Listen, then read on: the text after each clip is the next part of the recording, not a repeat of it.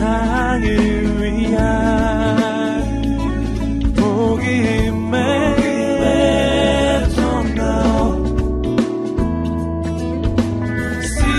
CGN TV.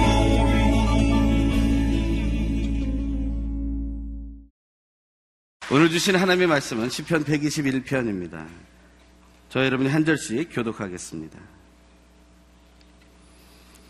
내가 산을 향하여 눈을 들리라. 나의 도움이 어디서 올까?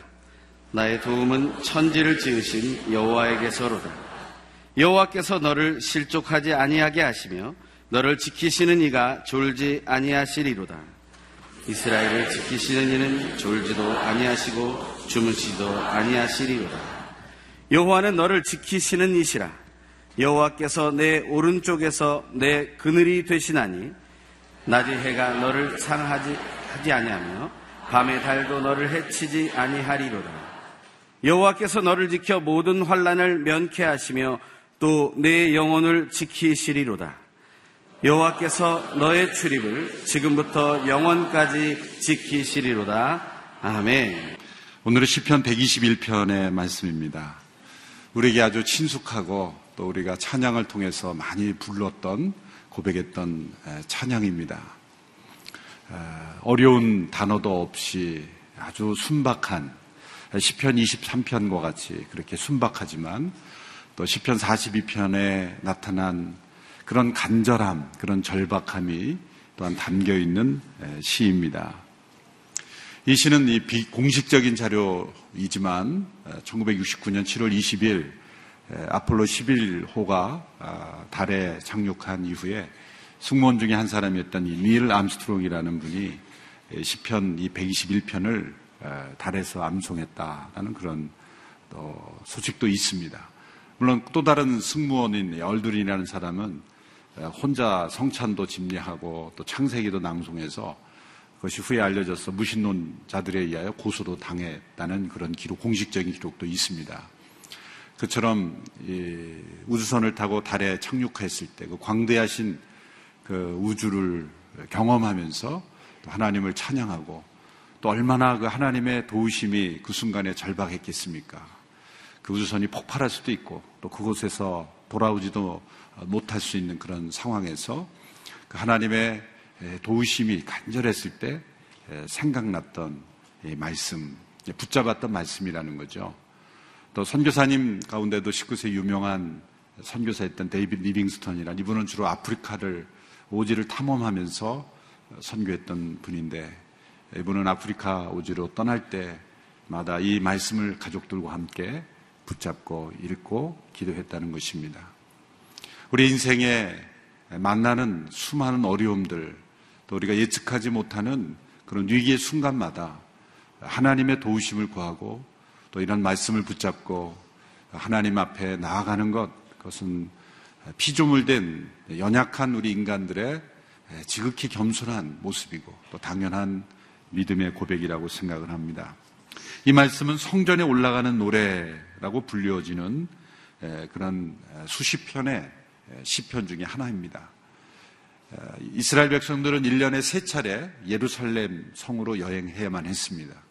적어도 3번은 의무적으로 제사하러 드리는 가는 그런 명절이 있었기 때문이죠.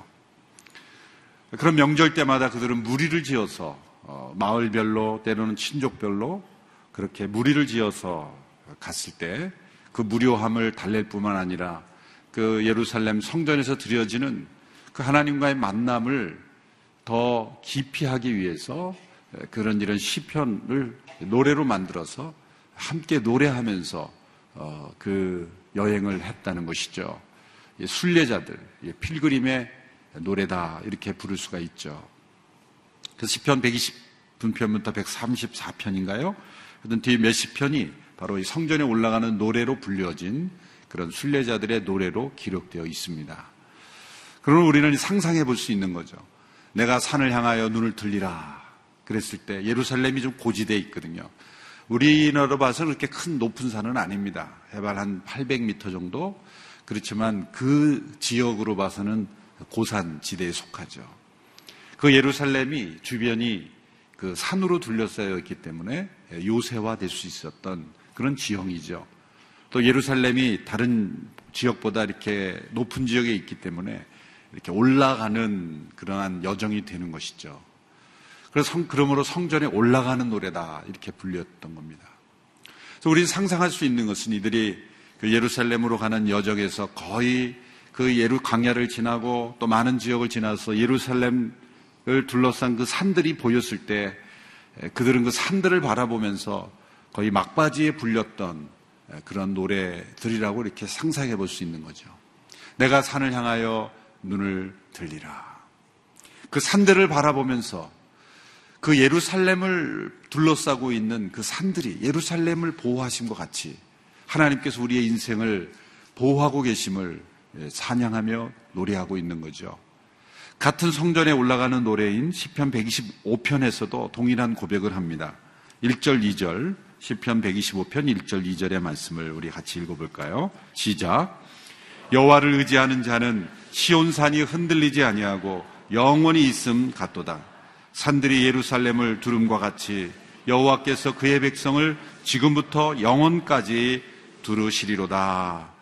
산들이 예루살렘을 두름과 같이 여호와께서 그의 백성을 두르시고 그렇게 지켜주신다. 그런 의미에서 내가 산을 향하여 눈을 들리라 라는 그런 고백이 나온 것이죠. 그러나 이 시편 기자는 그 산을 바라보면서 이렇게 스스로에게 독백을 하듯이 질문합니다.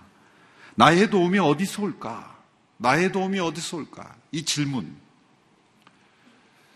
질문을 통해서 그는 그 산이 예루살렘을 보호한 것 같지만 그러나 그 산이 보호한 것이 아니라 그 산을 만드신 하나님께서 보호하신 것이 아니야.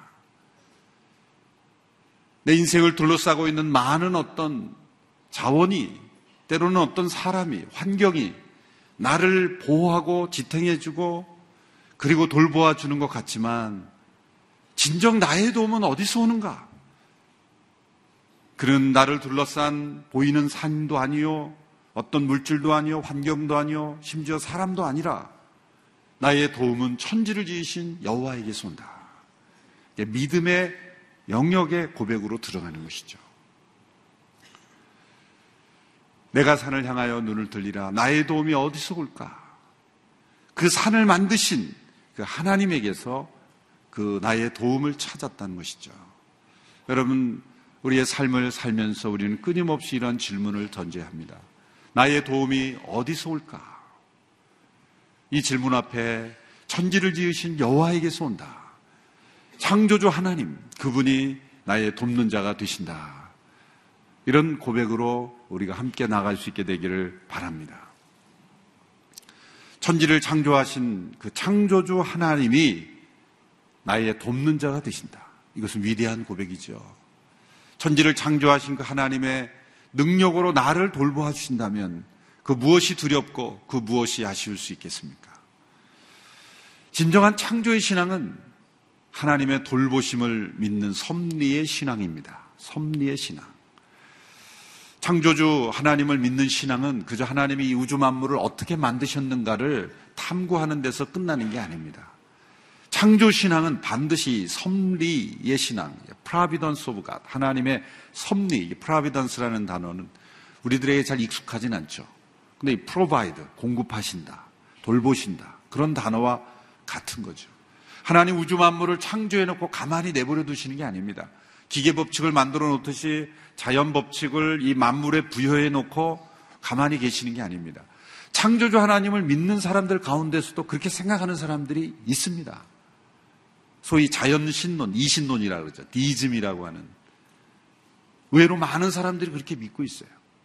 자연 법칙이 발견되고 자연 법칙에 사람들이 놀라면서 사람들은 아 그래 이 우주 만물을 보면서 창조하신 건 맞다. 그러나 하나님은 이 자연 법칙이 움직이도록 내버려 두신 거지 하나님이 우주 만물을 붙들고 계시다는 것은 믿지 않습니다. 창조주 하나님을 믿는다는 것은 우주 만물이 자연 법칙대로 움직여지는 것 같지만 그 자연 법칙을 붙들고 계시고 그리고 돌보고 계시고 유지하고 계시는 분이 하나님이시다라고 믿는 것이 창조 신앙입니다. 창조를 믿는다면 섭리도 믿어야 됩니다. 섭리란 무엇입니까? 참새 한 마리도 떨어지는 것을 하나님은 아십니다. 머리카락도 다 세신 하나님입니다. 참 신기하죠. 하루에도 수없이 많이 떨어지는 머리카락. 하나님은 다 세우고 있으십니다. 머리카락 하나도 모든 것을 다 알고 계시고 주관하고 계시고 하나님의 허락 없이는 일어날 수 없는 이 우주 만물의 움직임. 천지를 만드신 하나님은 이 우주 만물을 다스리고 보존하고 돌보고 계시는 하나님이시다. 그러므로 내 인생에 일어나는 모든 일들, 우리가 스쳐 지나가는 듯한 그 모든 순간도 다 하나님의 돌보심, 하나님의 주관 아래 있다 라고 믿는 것이 섭리의 신앙입니다. 하이델베르크 교리문답이라는 그 교리문답서 제 26번에 보면 이런 고백이 있습니다. 천지를 지으신 전능하신 하나님 아버지를 믿는다는 것은 하나님을 전적으로 신뢰하며 하나님께서 나의 영육간의 모든 필요를 공급하시리라는 것을 의심하지 않는 것이다. 천지를 창조하신 전지전능하신 하나님을 믿는 신앙은 나의 모든 삶을 아시고 필요를 아시고 공급하시고 돌보심을 믿는다는 것이다. 그 어떤 것도 하나님의 시선에서 제외될 정도로 작은 것은 없다. 우리의 삶에 하나님이 고려하시지 않을 만한 그런 사소한 일은 없다는 거예요. 그러니까 우리 개개인의 삶을 보면서 내가 식사하고 내가 누구를 만나고 내가 어떤 생각을 하는 그 모든 그 삶의 순간순간이 하나님께서 관심을 가지시지 않는 일이 아무것도 없다는 거예요. 그게 여러분 창조의 신앙입니다. 하나님이 우주 만물을 창조했다는 걸 믿으면서 하나님이 나 같은 사람의, 하나님이 바쁘실 텐데 나 같은 사람의 이 사소한 문제, 이 문제를 하나님이 관심을 가지실까? 이렇게 우리는 생각하기 쉽죠. 그것은, 그렇게 믿지 않는 것은 하나님이 천지를 창조하시고 나를 창조하셨다는 걸 믿지 않는다는 겁니다. 여러분, 이 창조 신앙이 이 섭리의 신앙으로 우리가 함께 고백되어야 될 줄로 믿습니다. 하나님의 섭리에는 세 가지 중요한 영역이 있습니다. 첫 번째는 이 피조 세계죠. 생물과 무생물, 모든 이 자연 세계를 하나님은 또한 보존하고 유지하시고 한치의 오차도 없이 이 하나님의 이 우주의 법칙대로 지탱하도록 지금 보존하고 계시는 거예요. 태양계의 그 흐름이 1도만 각도가 틀어지면요, 우리는 창조할 수 없습니다. 태양과 지구와의 그 거리가 지금보다 조금만 더 가까워지면 우리는 다 불에 타 죽고 말 겁니다. 거리가 조금만 멀어져도 우리는 다 얼어 죽고 말 것입니다.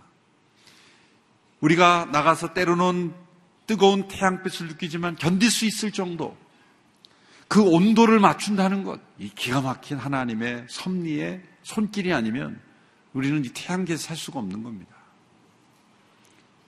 우리는 지금 조용히 가만히 있는 것 같지만 이 지구가 움직이는데 엄청난 이 그 회전이 지금 이루어지건 아니겠습니까?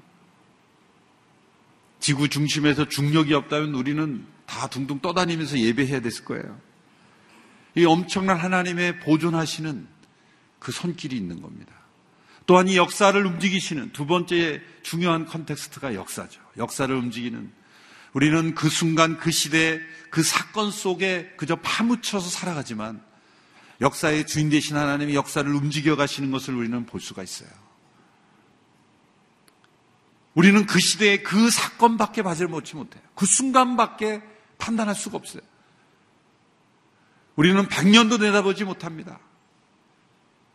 그러나 1000년을 하루같이 여기시는 그 하나님께서 움직이시는 역사 속에 우리는 있는 거예요. 뿐만 아니라 세 번째 중요한 컨텍스트, 우리 개개인의 삶이죠. 하나님의 섭리의 대상은 우리 개개인의 삶입니다. 여러분 한 분 한 분, 때로는 가족도 그 가족의 한 사람 한 사람의 형편을 다 살피지 못할 때가 있죠. 가족도 다 헤아리지 못하는 한 사람 한 사람의 그 마음의 문제까지도 하나님은 다 살피시고 그리고 알고 계시고 그 문제에 관심을 가지고 계신다는 것, 이것이 섭리하시는 하나님을 믿는 것입니다. 오늘 이 시편 121편은 이 하나님의 섭리의 한 부분, 한 부분에 있어서의 고백을 합니다. 그것은 바로 지키시는 하나님이에요. 오늘 보면 3절, 4절, 5절, 7절에 반복해서 나오는 단어는 무엇입니까? 3절의 말씀을 보십시오. 여호와께서 너를 실족하지 아니하게 하시며 너를 지키시는 이가 졸지 아니하시리로다. 4절에도 이스라엘을 지키시는 이라고 표현합니다. 5절에도 여호와는 너를 지키시는 이시라. 7절에도 여호와께서 너를 지켜. 8절에서도 여호와께서 너의 출입을 지금부터 영까지 지키시라. 구절구절마다 지키시는 하나님에 대한 고백을 하고 있는 것이죠. 천지를 지으신 그 창조주 하나님께서 우리 개개인의 삶을 지키신다는 거예요. 좀 스케일이 안 맞아 보이지 않습니까? 천지를 창조하신 그 하나님이 하시는 수없이 많은 일들 가운데 이 온 우주를 통치하고 계시고 역사를 움직이시고 한 민족을 이끌어 가시는 그 하나님께서 얼마나 할 일이 많으시겠어요? 그런데 우리 한 사람 한 사람을 또 지키시는 거예요. 가만히 생각해 보니까 놀라워요. 왜? 친히 지키시는 거예요. 하나님께서 그냥 하늘에서 명령만 하셔도 되지 않습니까? 천사들을 보내서 대리자를 세워서 하나님은 지키시는 일 정도는 시키실 수 있는 거예요. 여러분 생각해 보세요. 한 군부대가 있는데 최고 사령관이 이렇게 경계를 쓰고 있어요. 좀 이게 안 어울리는 일처럼 보이잖아요. 최고 사령관이면 명령하고 계획하고 지시하고 그런 일이 어울리는 것이지, 최고 사령관이 지금 부대 앞에서 병사들을 지키고 있다고 생각해 보세요. 이 지키는 일은 사실은 제일 계급이 낮은 사람들이 주로 할 때가 많잖아요. 군이라든지 이런 역할에 있어서는 지도자로 올라갈수록 지키는 일은 잘 안 합니다. 이게 우리의 어떻게 생각이죠. 그래서 그런 시각으로 보면 하나님께서 우리 개개인을 지키신다 라고 할 때는 하나님의 업무 영역에 좀 안 맞아 보이는 것 같아요. 여기 하나님의 낮아지심이 있는 거예요. 하나님께서는 우주 만물을 통치하시는 것보다 가장 소중하게 생각하시는 그분의 이 잡 디스크립션이 바로 우리 개개인을 지켜주시는 거예요. 얼마나 이 하나님이 은혜로우십니까? 얼마나 하나님은 겸손하십니까? 친히 지켜주시는 거예요. 이 지키시리로다라는 단어는 아주 매우 부드럽고 세심한 보호하심을 상징하는 단어입니다. 왜냐하면 이 지키시라는 단어가 이 눈꺼풀이라는 단어, 우리 눈을 보호하는 눈꺼풀의 단어하고 샤마르라는 단어가 같은 어원이 가지고 있어요. 뭐냐면 마치 눈동자를 이 눈꺼풀이 보호하듯이 그렇게 세심하게 민첩하게 보호한다는 거예요. 시편 17편 8절에서도 이런 고백을 했죠. 나를 눈동자같이 지키시고 주의 날개 그날에 감추사. 나를 눈동자처럼 지켜주신다 하나님이. 그러니까 이 눈동자, 우리 신체 기관 중에 가장 예민하고 가장 섬세한 기관이 눈 아닙니까? 그래서 눈꺼풀이 있고 그리고 눈썹이 있고 그렇잖아요. 먼지가 들어가면, 작은 먼지만 들어가도 눈이 아파요. 눈물이 나요. 그래서 새 중에 가장 빠른 새를 눈 깜짝할 새라 그러잖아요. 얼마나 빠르면 눈 깜짝할 새, 가장 빠른 새를. 눈 깜빡하는 거죠. 그래서 이 외부에 침입이 들어오지 않도록 셔터를 탁 내려버리는 거예요. 눈 깜빡하는 거예요. 그만큼 이 눈동자를 세심하게 보호하듯이 하나님께서 우리를 그렇게 보호하신다. 그래서 지키신다라는 단어가 눈꺼풀이 눈을 보호한다, 그런 의미랑 연결이 되어 있는 것입니다. 천사들을 명령하실 수도 있고 대리자를 세우실 수도 있는 그 하나님께서 친히 우리의 보호자가 되시고 지키시는 파수꾼의 역할을 하신다. 얼마나 그 지키심이 세심하고 얼마나 그 지키시는 영역이 넓은 영역인가를 이제 3절에서 8절에서 고백하고 있어요. 3절의 말씀에 이렇게 시작합니다. 여호와께서 너를 실족하지 아니하게 하시며. 실족하지 않게 하신다. 실족하다는 건 발을 헛디뎌서 미끄러진다는 거죠. 여러분, 하나님의 지키심이 얼마나 섬세하냐면 우리가 매일매일 걷는 발걸음 한 걸음 한 걸음을 지키신다는 거예요. 기가 막힌 말씀이죠. 우리는 무심코 한 걸음 한 걸음 걷지 않습니까? 나의 한 걸음을 하나님이 지키신다. 얼마나 세심합니까? 우리는 매일매일 건강 때문에 만보개를 붙이고 내가 몇 보 걸었나 그렇게 생각하죠. 그러나 내가 만보를 걸었으면 하나님은 만보를 나를 보호하셨다. 그렇게 고백해야 될 줄 압니다. 우리는 한 걸음만 미끄러져도 우리는 큰 사고를 당하는 연약한 존재예요. 우리가 매일매일 발을 딛고 한 걸음 걸을 수 있는 것 하나님의 지키시고 돌보십니다. 그런 고백을 해야죠. 꼭 연세 드신 분만 넘어지는 게 아닙니다. 젊은이들도 한순간 잘못 넘어지면 부러지고 상처 입고 큰 사고를 당하게 되는 거예요. 운전대에서 한 번 이 엑셀만 잘못 밟으면 브레이크를 잘못 밟으면 그 한순간에 우리의 생명은 위험해질 수 있는 거예요. 그 한 걸음 한 걸음 한순간 한순간을 하나님은 세심하게 보호하신다. 그래서 시편 119편의 말씀을 비유할 때 이런 구절이 있죠. 주의 말씀은 내 발의 등이요 내 길의 빛입니다. 그때 내 발의 등이라 그럴 때는 발의 등이 있는 거예요. 그러니까 한 걸음 한 걸음 내딜 때 그 등은 그 주변만 이렇게 비추는 거예요. 그러나 때로는 길의 빛이 되는 거예요. 이렇게 헤드라이트가 길게 비추듯이. 그러나 내 발의 등이 되시는 거예요. 한 걸음 한 걸음 내딜 때 주의 말씀으로 내 발 주변을 비추어 주신다. 세심하게 그렇게 지켜주시고 인도하신다는 거죠. 또한 졸지도 아니하고 주무시도 아니하신다. 졸지도 주무시도 아니하는 그 역으로 이거를 말하면 우리가 졸고 자는 순간에도 하나님 우리를 지키신다. 그렇게 해석할 수가 있는 거예요. 한순간에 순간 졸을 수도 있죠. 그 저는 순간까지도 우리는 그 순간을 기억하지 못하지만 하나님은 그 순간에도 우리를 지키신다. 그리고 우리가 평안히 자는 그때에도 하나님은 우리를 돌보신다. 제가 지난주에인가 양재 설교할 때 그 말씀드렸죠.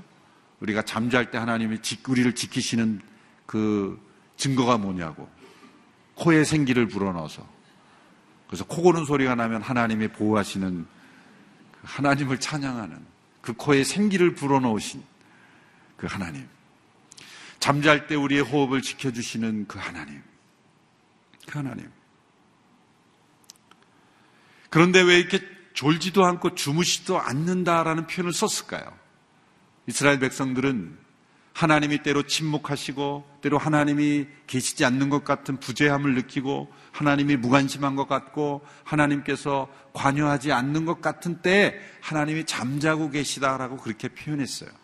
그래서 다른 시편에 보면 역으로 하나님을 깨우는, 하나님 일어나세요, 하나님 깨세요, 이렇게 그렇게 간구하는 구절도 있습니다. 시편 44편 23절을 한번 보실까요?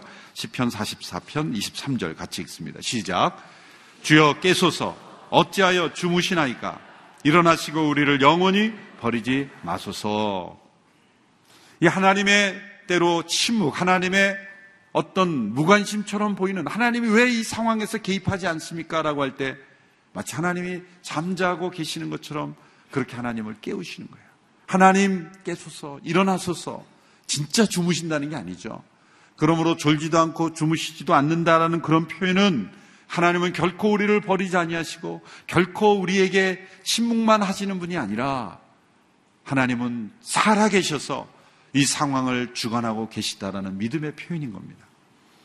더 나아가 5절 6절에서는 더 한 단계 나아가서 하나님이 우리를 어떻게 지키시는지 이렇게 표현합니다. 5절에 보십시오. 여호와는 너를 지키시는 이시라. 여호와께서 내 오른쪽에서 내 그늘이 되시나니. 6절 낮의 해가 너를 상하지 아니하게 하지 아니하며 밤의 달도 너를 해치지 아니하리로다. 우리는 이 그늘이 얼마나 소중한지를 잘 모르는 지역에 살고 있습니다. 광야, 뜨거운 태양이 있는 사막의 지역, 그런 지역에서는 이 그늘은 생명과도 같은 거죠. 장렬한 그 태양빛이 때로는 우리를 마르게 하는, 그런 물이 없어 공핍한 지역에 뜨거운 태양빛은 우리를 생명을 해칠 수가 있는 겁니다. 이스라엘 백성들을 광야로 인도할 때 하나님은 구름 기둥으로 그들의 그늘이 되어주시고 밤에는 그 가운데 불 기둥으로 임재하셔서 그들을 보호하셨어요. 낮에 해가 저를 상치 못하게 한다는 것은 이해합니다. 그런데 밤의 달이 너를 해치지 못하니라. 이 두 가지 해석이 있더라고요. 보니까 하나는 진짜 밤의 달빛도 이 달빛에 노출하고 가리지 않고 그냥 노출된 상태로 살면 그 달빛도 사람을 해친다라고 그렇게 주장하는 분들도 있고, 뭐 과학적인 데이터는 제가 모르겠습니다만은, 그러나 이것은 그 당시 사람들이 달빛에 노출하고 잠을 자면 이렇게 신화 같은 생각이죠. 그 당시에 사고방식에 달빛 때문에 몸이 상한다라고 생각했던 그런 사람들의 통념에선 고백되는 것이다, 그런 해석도 있습니다.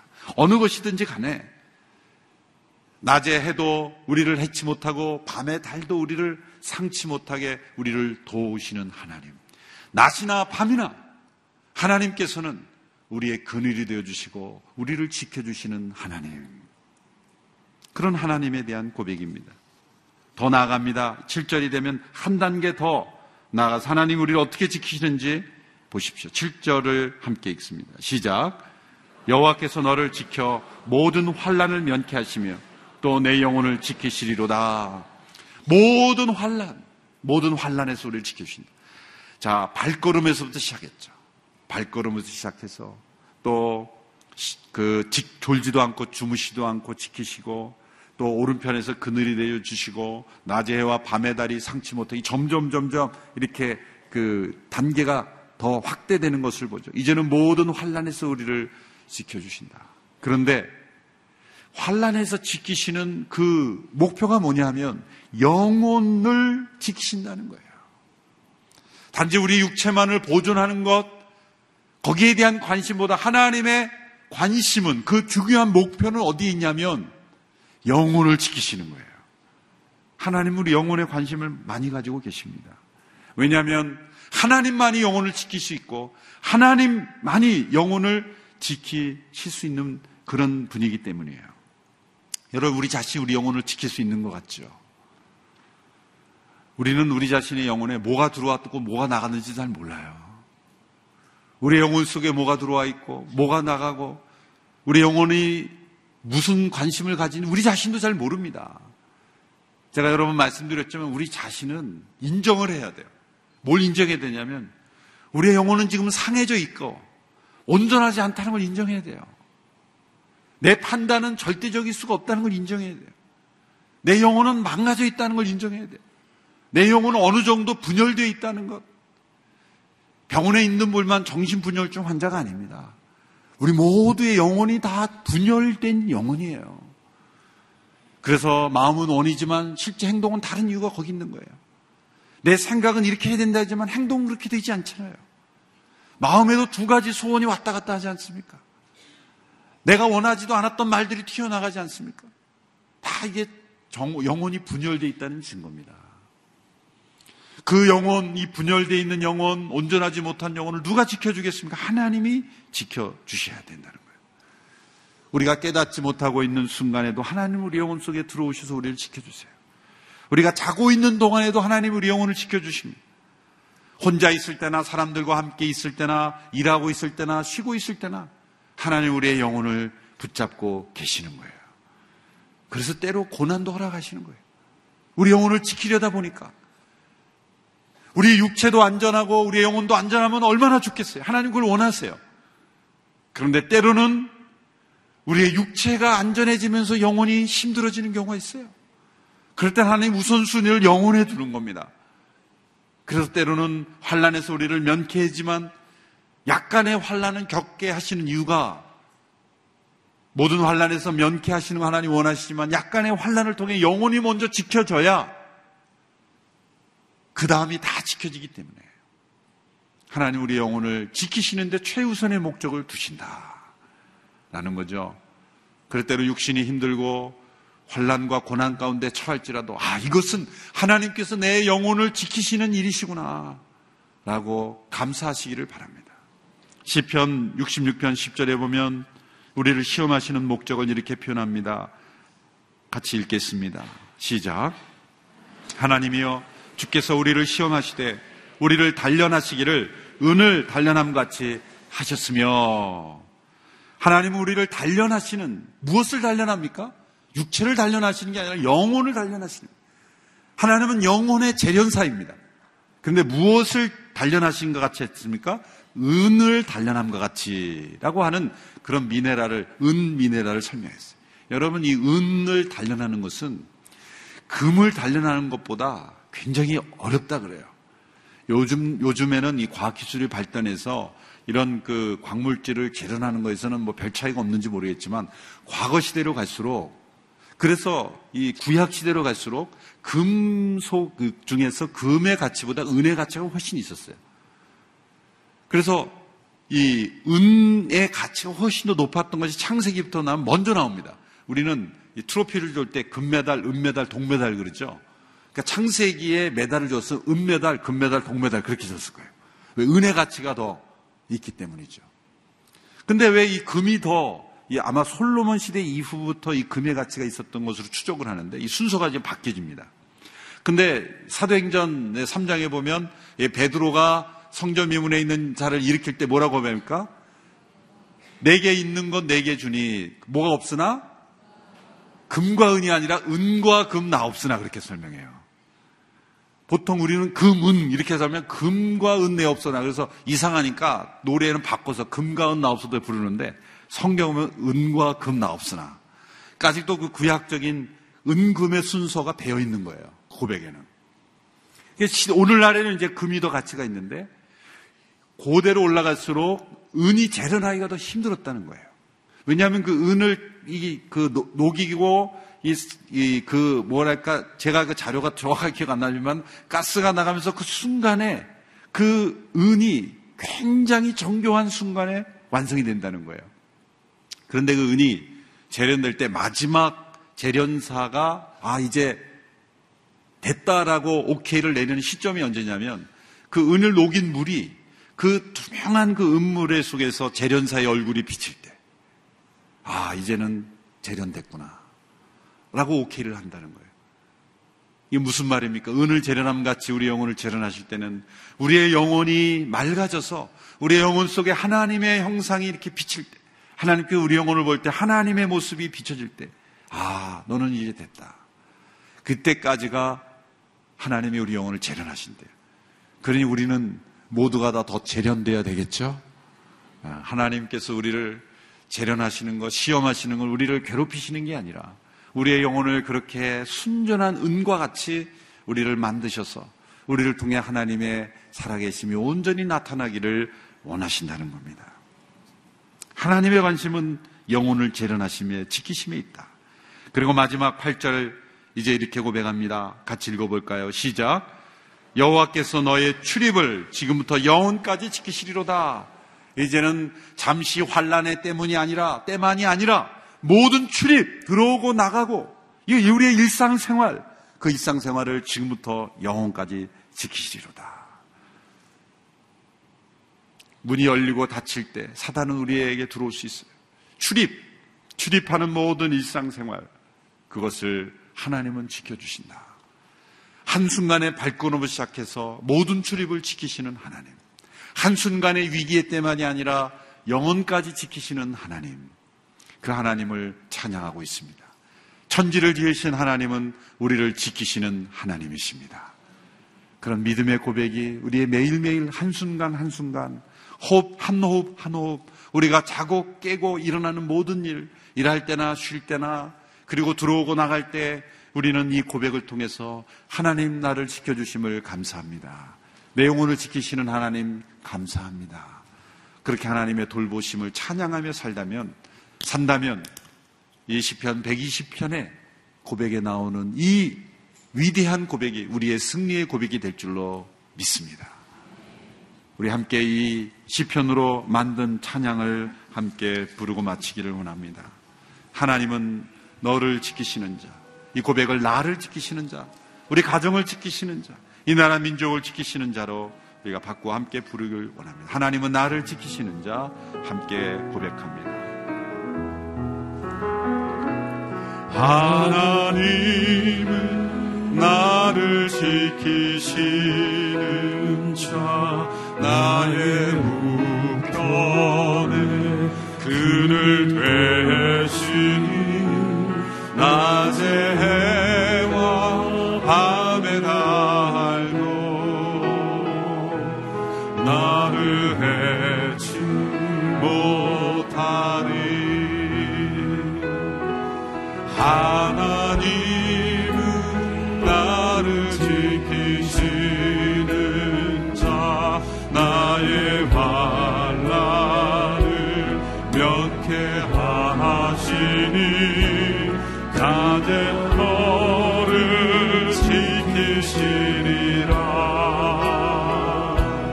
나의 출입을 지키시리라. 눈으로 산을 보아라. 너의 도움 어디서 오나. 천지 지으신 너를 만드신 여호와께.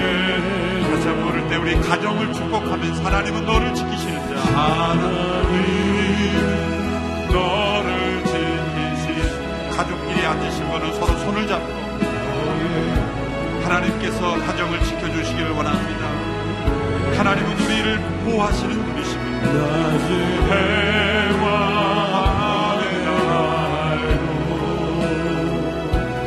너를 해치고다. 하나님은 너를 지키시는 자. 우리 자녀들을 생각하며, 내 가족을 생각하며, 또 내가 사랑하는 이들을 생각하며 하나님께서 그들을 지켜주시기를 바랍니다.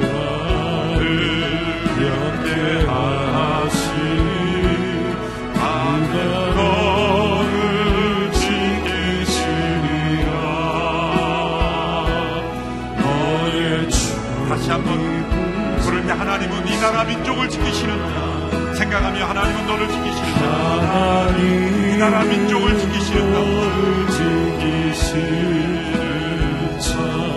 우리 민족의 그들이 되어주시옵소서. 우리 민족에서 환난을 면케하여 주옵소서. 이 한반도를 해치 못하니 이 나라 민족을 지켜주시옵소서. 눈을 들어 산을 보아라. 너의 도움 어디서 오나. 천지 지으신 너를 만드신 여호와께로다. 이 시간 같이 기도할 때 하나님의 도우심을 구하는 것은 너무나 지극히 당연하고 겸손한 태도입니다. 기도란 하나님 도와주십시오 라고 하는 겸손의 고백입니다. 지켜주십시오 라고 하는 간청입니다. 하나님은 우리가 구하지 않고 그리고 요청하지 않아도 우리를 이미 지키시고 계십니다. 그러므로 먼저 감사하시며 하나님 앞에 나가시게 되기를 바랍니다. 지금까지 내 삶을, 우리 가정을, 기업을, 우리 민족을 지켜주심을 감사합니다. 그러나 이제로부터 영혼까지 하나님을 위해 돕는 자가 되심을 믿습니다. 하나님 우리의 우편의 그늘이 되어 주옵소서. 환난에서 면케하여 주옵소서. 그 어떤 세력도 해치 못하도록, 상가하지 않도록 우리를 지켜주시기를 원합니다.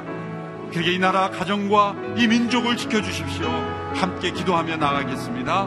하나님 아버지, 우리를 지키시는 이가 되어주심을 감사합니다. 우리의 돕는 자가 되어주시며, 우리 우편에서 우리 그늘이 되어주시며, 우리의 발걸음 한순간 한순간을 지켜주시며, 우리의 출입을 지켜주시는 하나님 아버지, 이 나라 민족을 지켜주심을 감사합니다.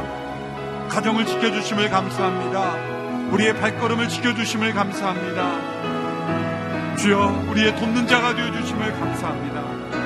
오늘 하루의 삶을 지켜주심을 감사합니다. 매일매일의 우리의 일상생활을 지켜보아여 주심을 감사합니다. 하나님의 돌보심 가운데 살아왔습니다. 이 나라 민족을 지금까지 지켜주셨습니다. 주님, 이 나라 민족을 더욱 지켜주시옵소서. 우편의 그늘이 되어주시옵소서. 환난을 면케하여 주옵소서. 이 나라 민족의 출입을 지켜주시옵소서. 이 나라 민족의 도움이 여호와 하나님에게서 오심을 믿습니다. 주님이 한반도로부터 지켜주시옵소서. 모든 위험으로부터 지켜주시옵소서. 하나님의 돌보심을 간구합니다. 우리 성도 한 분 한 분의 삶을 지켜주시고 발걸음을 지켜주시고 우리 성도님들의 모든 환난을 면케하시며 영혼을 지켜주시며 주님의 돌보심 가운데 살아갈 수 있도록 역사하여 주옵소서. 천지를 창조하신 하나님, 역사를 주관하시는 하나님, 우리 개개인의 삶을 주관하시며 우리의 영혼을 지켜주시며 우리의 출입을 지켜주시며 우리의 발걸음 한 걸음 한 걸음을 지켜주시는 하나님을 찬양합니다. 우리의 한 호흡, 우리가 한순간에 조는 눈 깜빡하는 한순간도 지켜주시는 하나님인 것을 고백합니다. 그분이 나의 하나님이시여 나를 지키시는 분임을 찬양합니다. 그분의 돌보심을 의지하며 그분의 돌보심을 간구하며 의뢰하며 살아가는 우리 모두가 되기를 원합니다. 우리 모든 성도들을 환난에서 면케 하시며 그 영혼을 지켜주시며 그 발걸음을 이제로부터 영혼까지 지켜주시옵소서. 예수님의 이름으로 기도합니다. 아멘.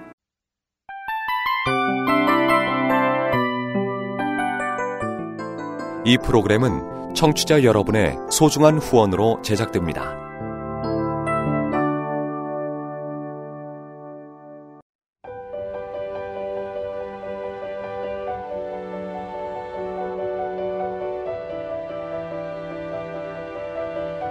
세상에는 수많은 교회들이 있지만 더 깊이 있는 말씀 강해를 찾기 위해 크기로만 교회를 선정하지 않습니다. 보다 좋은 영적 콘텐츠를 더 많이 나누기 위해 방송비를 받지 않습니다. 1년 365일 복음만 전하고 싶어서 우리는 광고를 하지 않습니다. 온누리의 복음을 땅끝까지 CGN TV와 함께 땅끝 선교사가 되어주세요.